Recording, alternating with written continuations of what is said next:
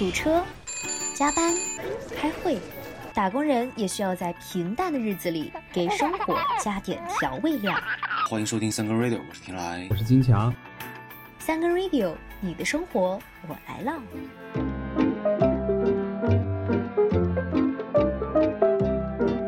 Hello，大家好，这里是三根 radio，我是天来。大家好，我是金强。啊，好久没更新了啊，是，最 最最近有点热，确实，不管是国内也好，还是西班牙也好，都是天气热情似火。我在西班牙经历了好几轮的这个热浪，相关联的嘛，什么电费刺客呀、冰块刺客呀，就是非常让人受不了。最近几年，其实我都是冬天的时候想夏天，夏天的时候想冬天，还好现在立秋了，再经历一下秋老虎，马上就要过冬了。啊，是是。前两天呢，我看了一个在西班牙发生的新闻啊，不知道是真是假，说是由于西班牙最近连续遭遇高温，外加这个呃俄乌战争导致的能源危机，然后首相桑切斯就紧急呼吁所有公共与私营部门的员工停止打领带，作为节能减排措施之一。啊，除此之外呢，这个它的节能措施还包括，比如鼓励员工居家办公啊、远程办公，在大型的公共空间以及公交、地铁上，空调温度限制不超过二十七度，在夏天的时候，还有冬天呢不超过十九度。还有关于这个建筑物啊，建筑物外部照明的时间啊，还有亮度啊，也做出更严格的规定啊。我其实觉得就有点搞笑啊，比如说这个第一条，少打领带。你说四十度的天儿，别说打领带了，就是光膀子出来也觉得热呀。但是你说的这个确实有这么回事儿啊，嗯就是西班牙这种奇葩的事情还不少。公共空间二十七度空调这个规定吧，其实原来夏天吧，西班牙的商场里面嗯超凉快的，地铁呀、公交呀，上去以后是冻头的。啊，那就是那种不是开了空调，是开了冰柜的那种地铁是吧？对，有那种感觉，我就恨不得是穿上外套出去去商场，或者是去坐公交。前一阵儿我也是坐公交上下班嘛，然后每天都是有一个小外套会带着，拿在手上。上车以后我会披着或者穿上，不然真的太冷了，冻头。现在吧，它如果调这个二十七度，其实屋里屋外都难受。就外面是太热了，然后屋里这个并不是有多舒适吧，而且在人一多，可能就有点闷啊。然后这个事情其实还有后续啊，就是虽然说这个节能呼吁应该现在目前还不算是一个强制措施，但是有本地的这种商会啊，就就开始出来反对吧，就说号召大家不要遵守啊，因为毕竟屋子里太我我不接受你的建议，对吧？就毕竟吧，这个屋子里太热了，这个客人逛的时间啊就短啊，可能体验就不好。当然了，买东西可能也就少嘛。啊，是是，刚说那个打领带，其实确实，像我也有可能我接触的这个圈子不是那么的高端啊，所以说其实平时见打领带的人还是比较少，除了那种销售啊，或者是一些呃那种商场里的业务啊这种会打领带，其其其余的可能就是在一些高端的这种商业中心啊什么的才能看见。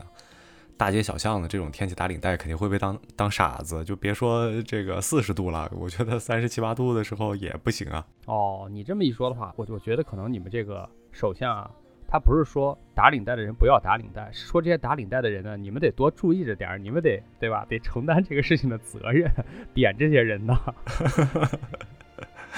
哎，所以就是，呃，其实挺奇怪的。当然，当然了，就是说这个能源问题也是目前现在嗯这边很很热门，全球面临的对，吧？很热门的一个话题吧。可能都需要就是嗯或多或少的找一些这种可行不可行的这个解决办法来，先来试试吧。万一一个打领带就解决了呢，对吧？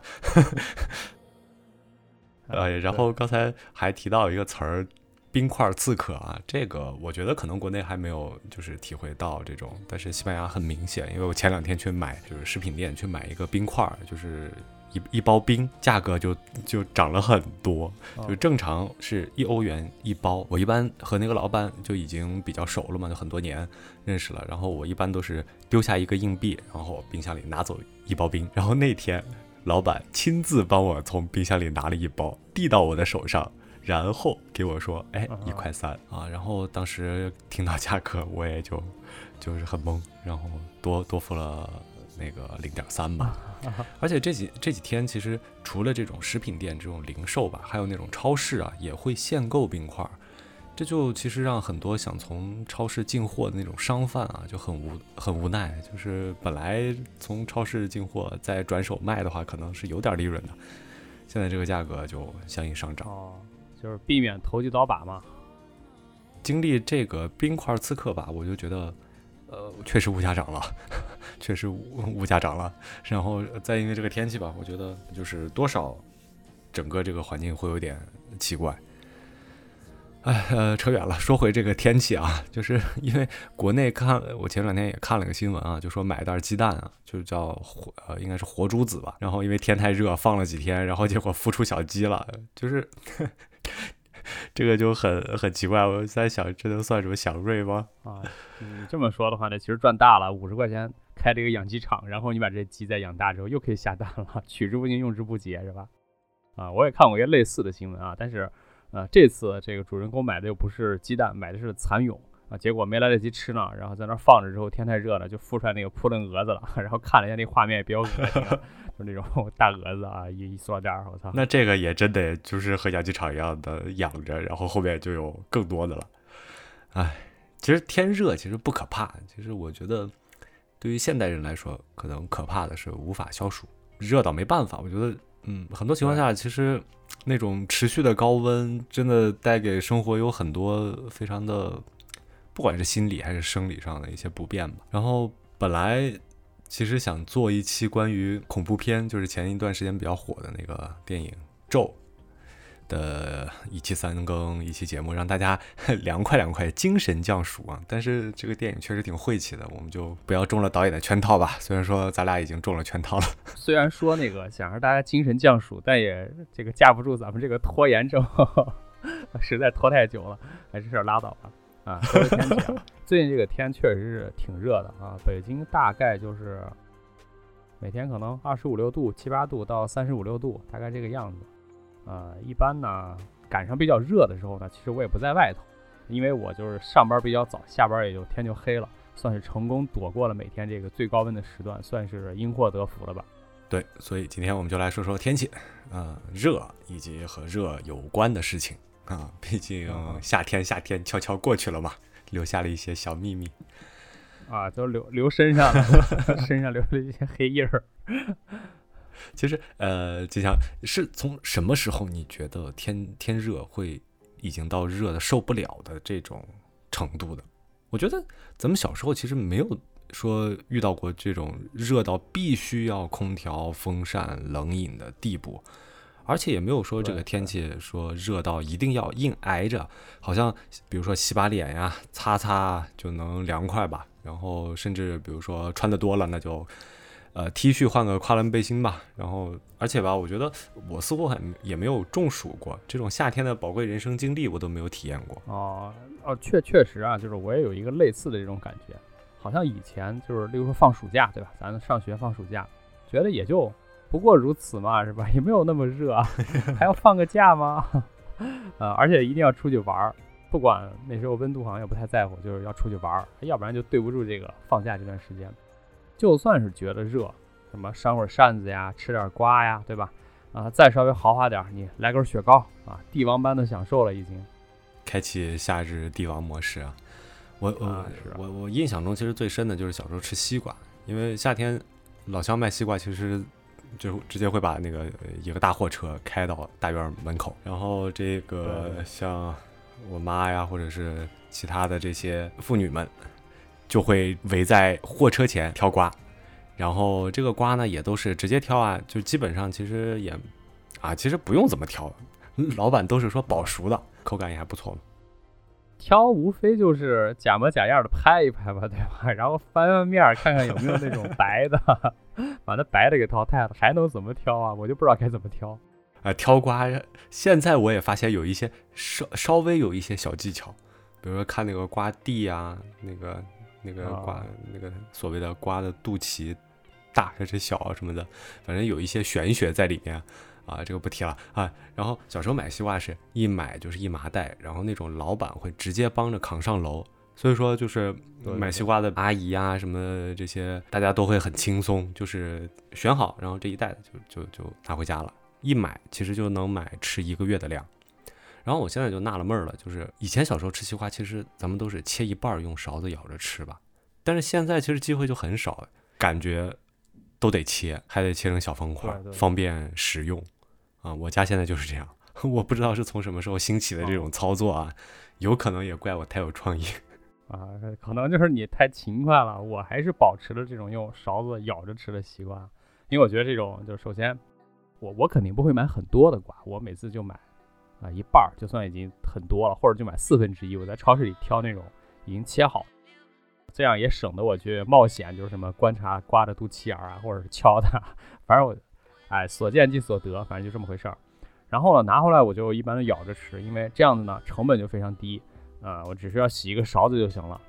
所以整整个这一套操作就是属于呃风险也降得非常可控，然后成本也变得非常低。我以最这个最风低风险低成本的方式就吃了瓜，但是我比较不能接受的是那种就是切成芽儿，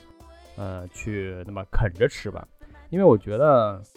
就是那种尤其特别大的那一芽儿吧，吃完之后那个脸啊那个手啊。全是那瓜的汤儿，就是吃完就得洗手，又得洗脸，你恨不得直接洗个澡，就特别麻烦。我一般都不那么吃。但像你说那种切成小方块的，我我也我也不那么操作。我是觉得啊，就有点麻烦，对吧？你切完之后又得洗案板，又得洗刀，你吃的时候不是还得找点对吧？叉子对吧？牙签儿，哎，还还得有个盘子，哎，对。这个其实像买瓜，我可能。平时都是买整个的，就不买那种切开的，因为我我老婆觉得内心过不去那道坎儿，觉得切开或者是切成四分之一的这种，呃，她没有看着切，就心里回家这不还得什么赌石是吗？像赌玉似的，你还得给他来一刀，万一坏了呢？切完之后一白西瓜。所以说西瓜这个事情，我是觉得有点，嗯，就是和小时候反正大不一样吧。因为现在如果是买上一一麻袋的西瓜，我觉得。真的很贵，而且也没有人给你扛，你知道。以前那些老乡们真的太厉害了，那一那一大麻袋西瓜直接扛。现在这些物流啊，或者是送货的，我觉得扛个猫砂它都很费劲儿，扛到四楼都已经要就感觉半条命过去了那种。嗯，哎，反正像夏天除了西瓜，其实还有雪糕啊、冰激凌啊之类的。我觉得这个似乎并没有办法直接解暑，还不如喝点水这种来的直接。我觉得吃雪糕这些可能纯粹是因为馋吧，因为之前我们聊过雪雪糕的话题嘛，也回忆过小时候的品各种品鉴的经历啊。总体来说，其实现在吃雪糕冰淇淋，可能并不是因为天热，而是一百一年三百六十五天，其实哪天馋了哪天就可以吃。对，确实雪糕就是这个味觉上的享受是要更大于它实际的这个什么解暑降温的作用啊，而且一年三百六十五天都可以吃，尤其是啊这个冬天。记得应该是，呃，有这么一些人吧，是挺乐于在冬天去吃雪糕的。呃，小时候吃雪糕呢，我就想起来，呃，因为前两天呢，我刚好吃了一个香芋味的，我就想起来这个小时候呢，就百思不得其解啊，为什么这个，呃，香芋嘛，对吧？理解就是芋头，它那个雪糕是紫色的呢，就特别奇怪。然后毕竟，对吧？你说还有这个紫菜呀、茄子呀，都没被做成雪糕，为啥这个？紫色的雪糕就被芋头给占了呢？是，那不就跟那个香蕉奶昔是白色的，而不是黄色的，是我我类似嘛，对吧？啊，香蕉奶昔这个我还能稍微理解了，它是不是说那个没把皮儿打掉？不过就是好在是感谢互联网啊，我就前两天吃雪糕的时候突然想起来这事儿，然后我就查了一下啊，才知道啊，平时吃的这个芋头呢啊，不是香芋味儿的来源，这种香芋呢，它其实属于是。鼠芋科的一种植物叫做参薯啊，这个植物的根茎其实就是紫色的啊。我看了一下照片，有点像那种紫薯。然后这个东西呢，添加进去，呃，它是有一种特别的香气啊。最开始呢，人就用这个参薯开始做冰激凌啊，做蛋糕啊，做各种各样的甜点。然后这个参薯它的深紫色加上这种奶制品，它就会变成咱们平时吃的香芋雪糕那种紫色。啊，而且呢，对吧？就是咱们吃的时候就觉得口感也非常香甜，然后气味也非常的馥郁，久而久之就变成一种经典口味了。所以这个香芋味的雪糕，它为什么是紫色啊？就是因为它使用的这种参薯啊，一种传统吧，最后让它就变成这种紫色。无用的知识又增加了啊，确确实没有用。但是呃，无论怎么说吧，就是雪糕加呃西瓜。应该是夏天的帝王模式吧，我觉得享受还是很有诱惑力的。因为小时候雪糕、西瓜在家里，可能父母会以健康为由，然后非常巧妙的控制你的摄入量啊。然后这个就现在虽然说放开了，但是似乎好像也不是那么的就是追求，或者是呃不得不吃不行那种嗯啊。另外有一个。嗯，所谓解暑神器，我觉得是备受推崇吧。特别是父母，可能现像现在我和爸妈打电话，他们也会说，哎，热了可以熬个绿豆汤啊，对吧？啊，就是这个解暑神器就是绿豆，绿豆汤。是其实我不知道什么原理啊，但是觉得燥热了就整个绿豆汤其实还是挺不错的啊然后似乎似乎这个事情是没有道理，但是从小到现到的现在都是这样过来的。呃，我觉得只能算是一个传统技艺，呃，非遗传承。对这个绿豆汤呢，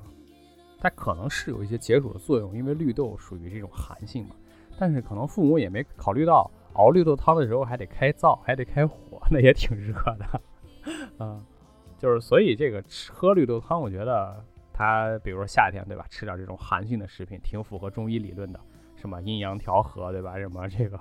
呃热的和寒的去互相抵消一下。不过现在啊，就很少见绿豆汤了，除非自己家里做，现在都变成那种绿豆沙，然后就是作为一种甜点或者小零食，然后在外边卖，而且口感确实好像也比那种传统绿豆沙要好吃一些，然后就是甜甜的、沙沙的。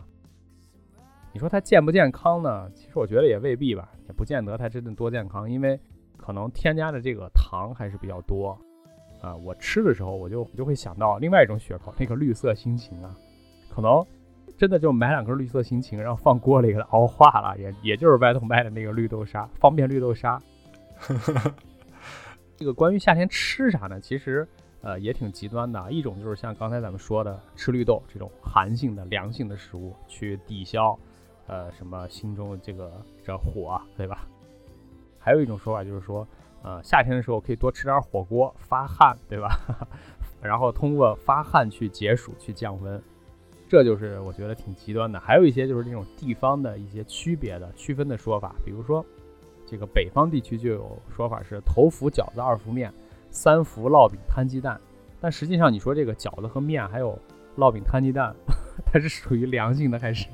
对，而且没有而且咱们北方嘛，其实饺子哦不是随时都可以吃吗？不用头头伏，就是逢年过节都是饺子，洋节、土节，这个中国节、外国节都是饺子，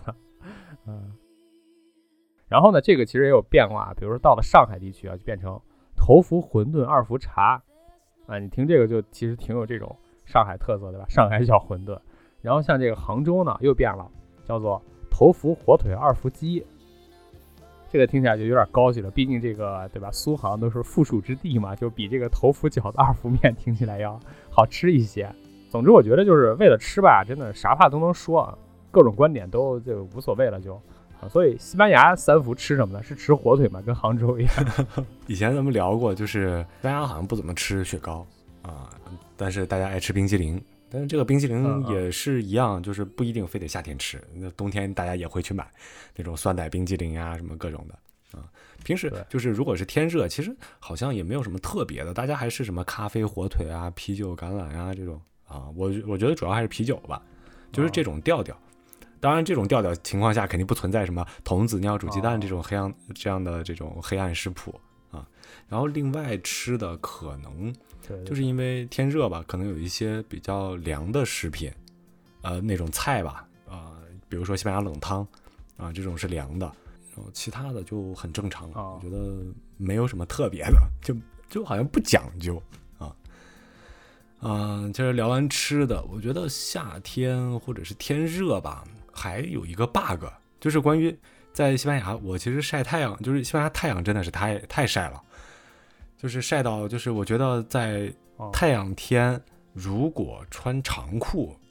然后 T 恤外面再加一个宽松一点的，比如说半袖呀、或者是就是小外套这种，就类似于春天的搭配，反而觉得不是很热。一方面是不晒了，二一个是如果热的不行了，外套一脱，哎，超凉快，就身上的汗呐，然后有点风一吹，这个嗯整一个是感觉差吧，我觉得有点欺骗自己大脑的感觉，就可以让让自己觉得呃凉凉快一点点。啊，应该是有点道理的。就是你看那种，比如说有电影里边什么穿越沙漠的那些人物吧，是吧？他们都基本没有短打装扮，都是这种裹得严严实，然后只留一条缝儿，然后就眼睛露出来在那儿看路。防晒这点我其实挺同意的，但是你说这个制造温差，我确实也，啊，好像没体会过，就是真的温差还是得就是室内和室外这种，呃，叫什么局部环境和整体环境之间的温差吧。所以夏天，呃，我一般选择了这种节能方案，就是绝对不在家上班，一定要上公司吹空调，然后上公司这个，呃，待待着就，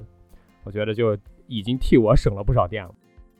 但是这几年，我觉得有有一个感觉，就好像这个人年纪越大，就越越脆弱、越敏感，对于这种温度啊，例如说这个天气，就是你受不了这么热，或者是其他的就是受不了吹风啊什么的。但是回想，就是前几年咱们在古巴，其实，对吧，也挺热的啊，然后也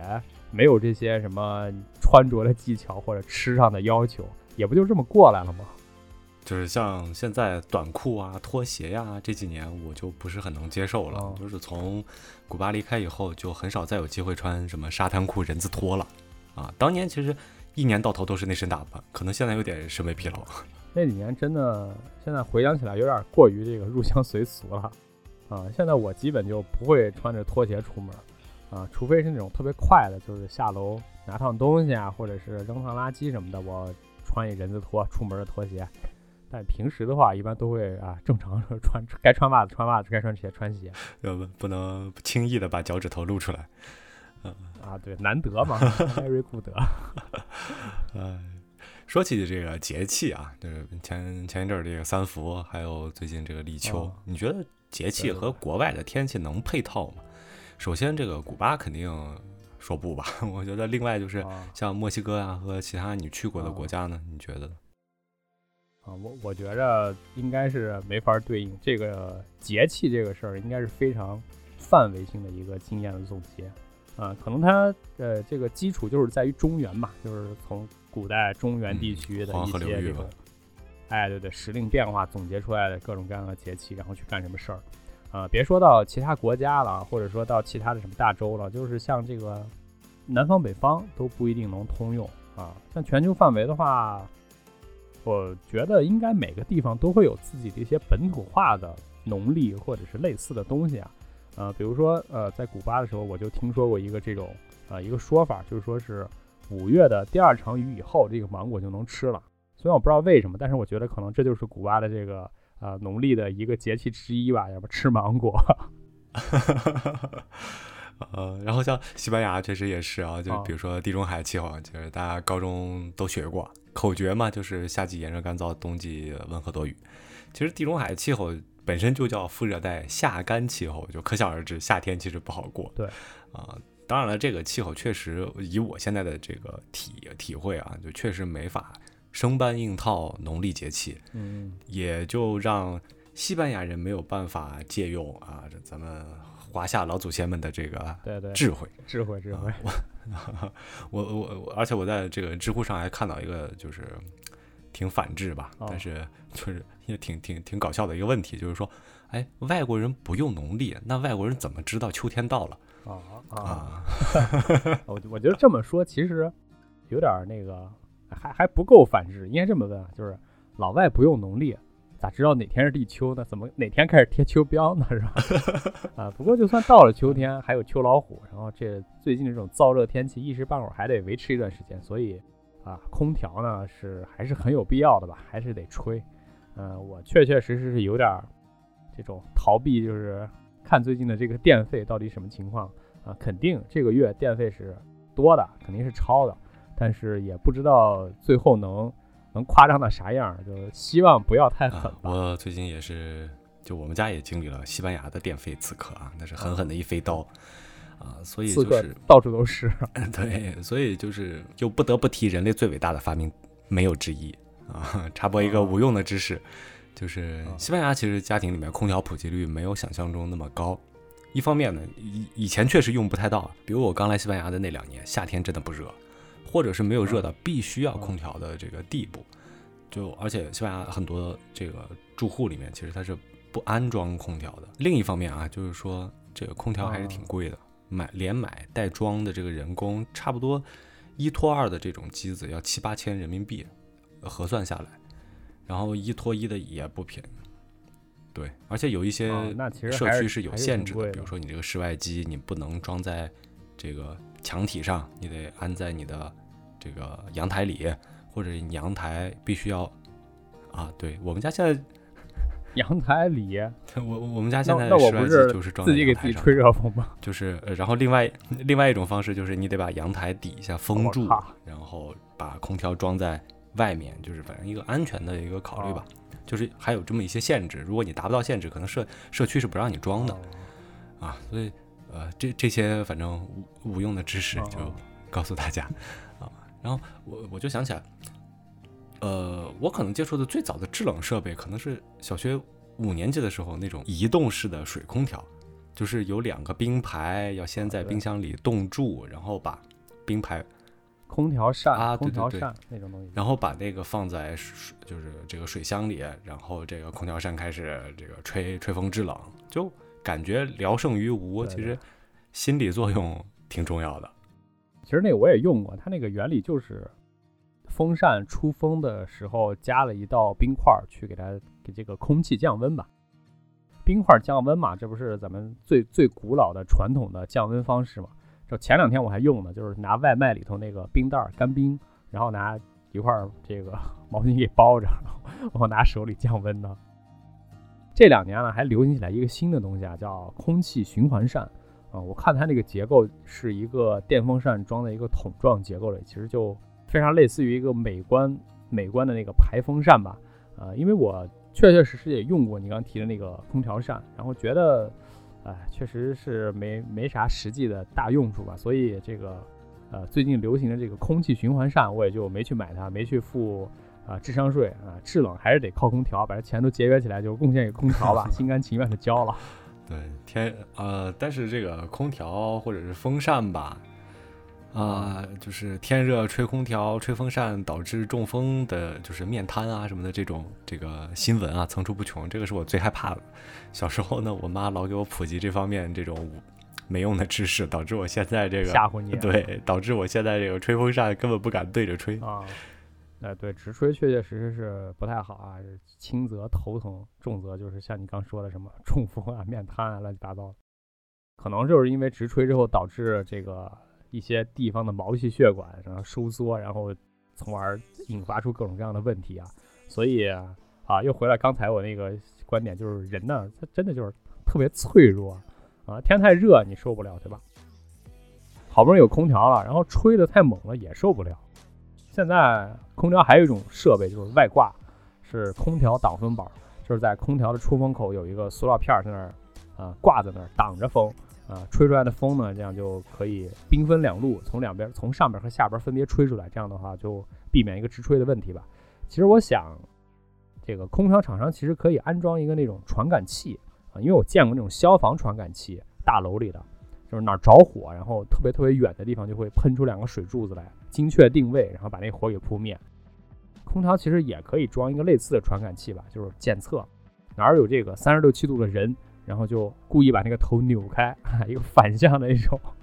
反向的定位器，我就不往那儿吹。那，这个科技创新了，啊，确实挺挺挺先进啊。虽然说已经立秋了啊，但是我我感觉温度也没降，是对，是不是这个传统节气在全球变暖面前 已已经失效了呢？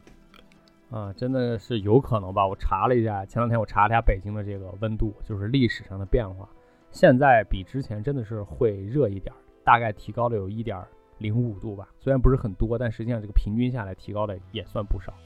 啊，可能真的这个全球变暖呀，还有什么热岛效应啊，啊，影响会越来越显现。啊，以前看的就是书本上那些各种各样的自然现象，然后现在也都反正或多或少的在地球各个地方呢，就是一一应验了吧。以前总觉得只是书本上的一些专业名词儿，现在都变成新闻了。小时候我还担心什么冰川融化、海平面上升呢，结果一查，哎，兰州海拔一千到三千米，哎，瞬间心安了。然后后来在古巴的时候就还还曾经担心过，哎，这不就海平面吗？这不就零吗？然后它上升点儿的不就就淹了吗？然后现在就也有点悬吧，我觉得马德里虽然是这个半岛的中心吧，但是海拔也就六七百，然后容易淹啊，下个大雨说不定隧道都泡水呢。啊，是啊，所以就是在这种大自然的变化面前呢，可能个人能做的也无非就是，比如说什么随手关灯，对吧？刷牙的时候别开着水龙头，还有什么垃圾分类，少用塑料制品，诸如此类的这些吧，真的是还挺有限的。我看了一个，就是这种专业人士对于个人能在环保上做出的贡献呢，提的一些建议，就是说真正可以起到作用的，嗯，就是更多的去了解国家相关的这个环保的法律和政策。如果日常遇到一些违法行为，赶紧打市长热线举报。稍微有点正式了，可能市场市场热线的话啊，呃，国内其实我感觉好像垃圾分类已经挺普及了，这点我觉得还挺还真挺好的。就是西班牙确实也有这个说法，就分类的这个东西，就是外面那个垃圾桶，其实它也是分，呃，它分的不多，它一共是五种，呃，那种生物什么废料啊，就是就可能咱吃剩的香蕉皮这种。啊，厨余垃圾，厨余垃圾这个算一个，然后那种一看就不经常分类，连 名儿都叫不上。然后塑料制品有一个，然后再就是普通的这种，就是我也说不清楚，就是可能杂七杂八都能扔的一个桶。还有就是什么纸板啊、纸壳啊是一个，玻璃瓶儿是一个。哦，现在目前看就最多就这五种，然后实际操作也确实看看人自觉吧，像我这种就是。偶尔分，偶尔不分的，就其实他是没有什么把握的。然后确实这种分类方法可能也不太适用于西班牙。你看，就我这个脑子，就是实在是算不清楚啊。这个垃圾分类呢，其实在国内是开展，但是，呃，怎么说就有好有坏吧。有的地方还落实的比较彻底，有的地方就啊一阵儿一阵儿的啊。但是呢，我真觉得就是希望在有生之年呢，不要再感受这种极端天气了。就是不要太热，不要太冷，因为真的就挺脆弱的，受不了。当然呢，也不希望再听到这种搞笑的倡议啊，什么建议。与其说呢，建议大家就是不要打领带，呃，类似于这样，不如呢多管管工厂排放吧。说实话，啊，应该更就是逻辑通顺，而且效果会更好一些。对，而且热天气年年都有嘛。按照现在这个趋势，我觉得明年也一定不会凉快到哪里去啊。所以现在现在环保其实要考虑，但是个人的这个舒适度以及小命也是要考虑的。该通风通风，该开空调开空调，该喝绿豆汤就喝绿豆汤。其实我就是这么劝我爸妈的，大家也可以考虑一下啊。天热，更要对自己稍微好一点。对对对，毕竟这个身体健康也很重要嘛。对，个人在这种大自然面前真的太太微乎其微了，太小了。太渺小，哎，好了，这期节目我们就聊到这儿啊。这期我们拖延的有点久，那 争取下期咱们按时上吧。对对对，今天的节目就到这里，我们下期再会。行，今天就先聊到这，拜拜。